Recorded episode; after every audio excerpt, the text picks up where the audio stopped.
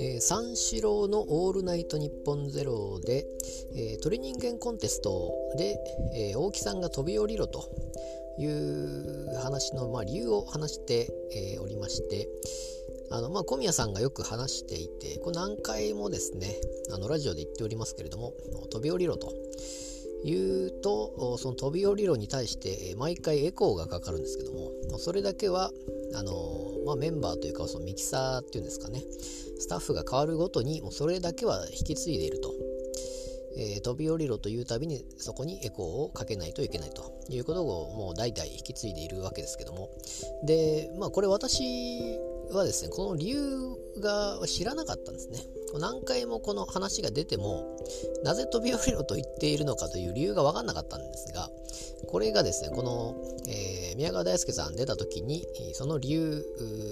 大輔さんも分からなかったんですけれども、そこでまあ教えてくれたわけですね、小宮さんが。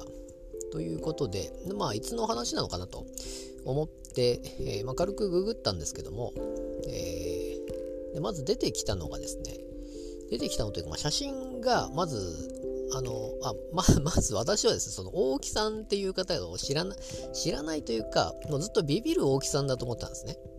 ビビるの大木さんが鳥人間コンテストに出て、で飛び降りろって言ってるのかなとずっと思ってたんですけども、こうググって出てきたらこう写真にですね違う人が、えー、写ってまして、でどうやらその人が大木さんという方だということで、まずその時点でちょっと私がもう勘違いをしてまして、えー、そのまあ、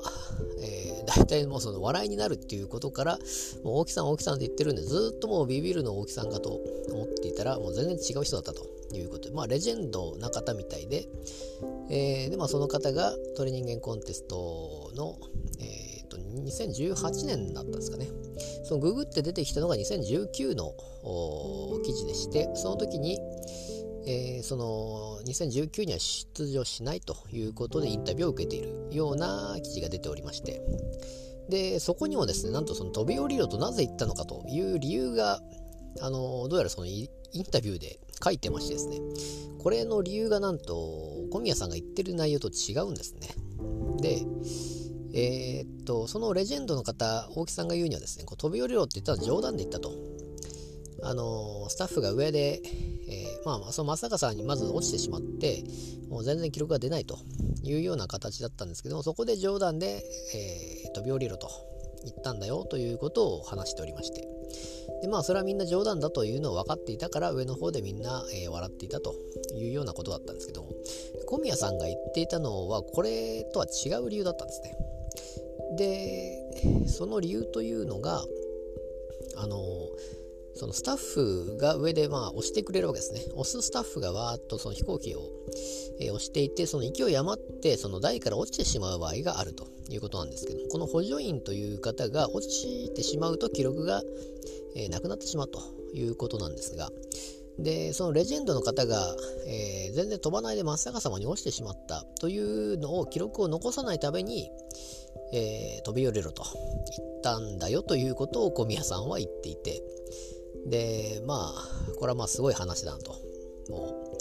う急に思いついてそういうことをさすがレジェンド言うんだなと、えー、恥ずかしいからこういう記録は残したくないということなんだなということを小宮さんは言っていたんですけども、あの、まあ、実際インタビューで受けていた内容は全然違った感じだったんです、まあ、どっちが本当なのかわからないんですけども、で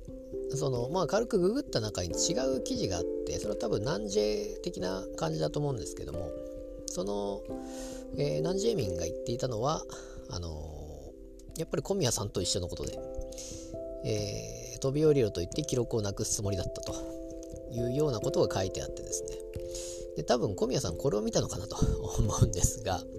まあ、実際レジェンドはそんなことはしないというようなことだとは思うんですけども、よくわからないんですが、まあ、怪我したら危ないですし、まあ、冗談で言ったのかなというのはまあ確かにそうなんだろうなと思うんですけども、まあでもそういう、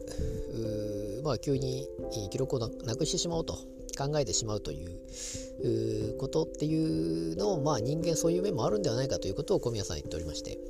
でこれこの話っていうのを飛び降りろというのも毎回毎回ではないですけども、こうよくラジオで言うわけですよね。でこれはもうほぼ古典になっていると、あの三四郎のこのラジオの中で古典的な落語みたいな感じになっているということを言っておりまして、で談志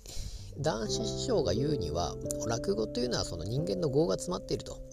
いうようなことを言っているので、おそらくもうこれはもうやっぱりわざと、えー、笑いじゃなく本当に飛び降りろと言ったんじゃないかというのが小宮さんの意見でした。ということで、私もこれ初めて知りました。ありがとうございます。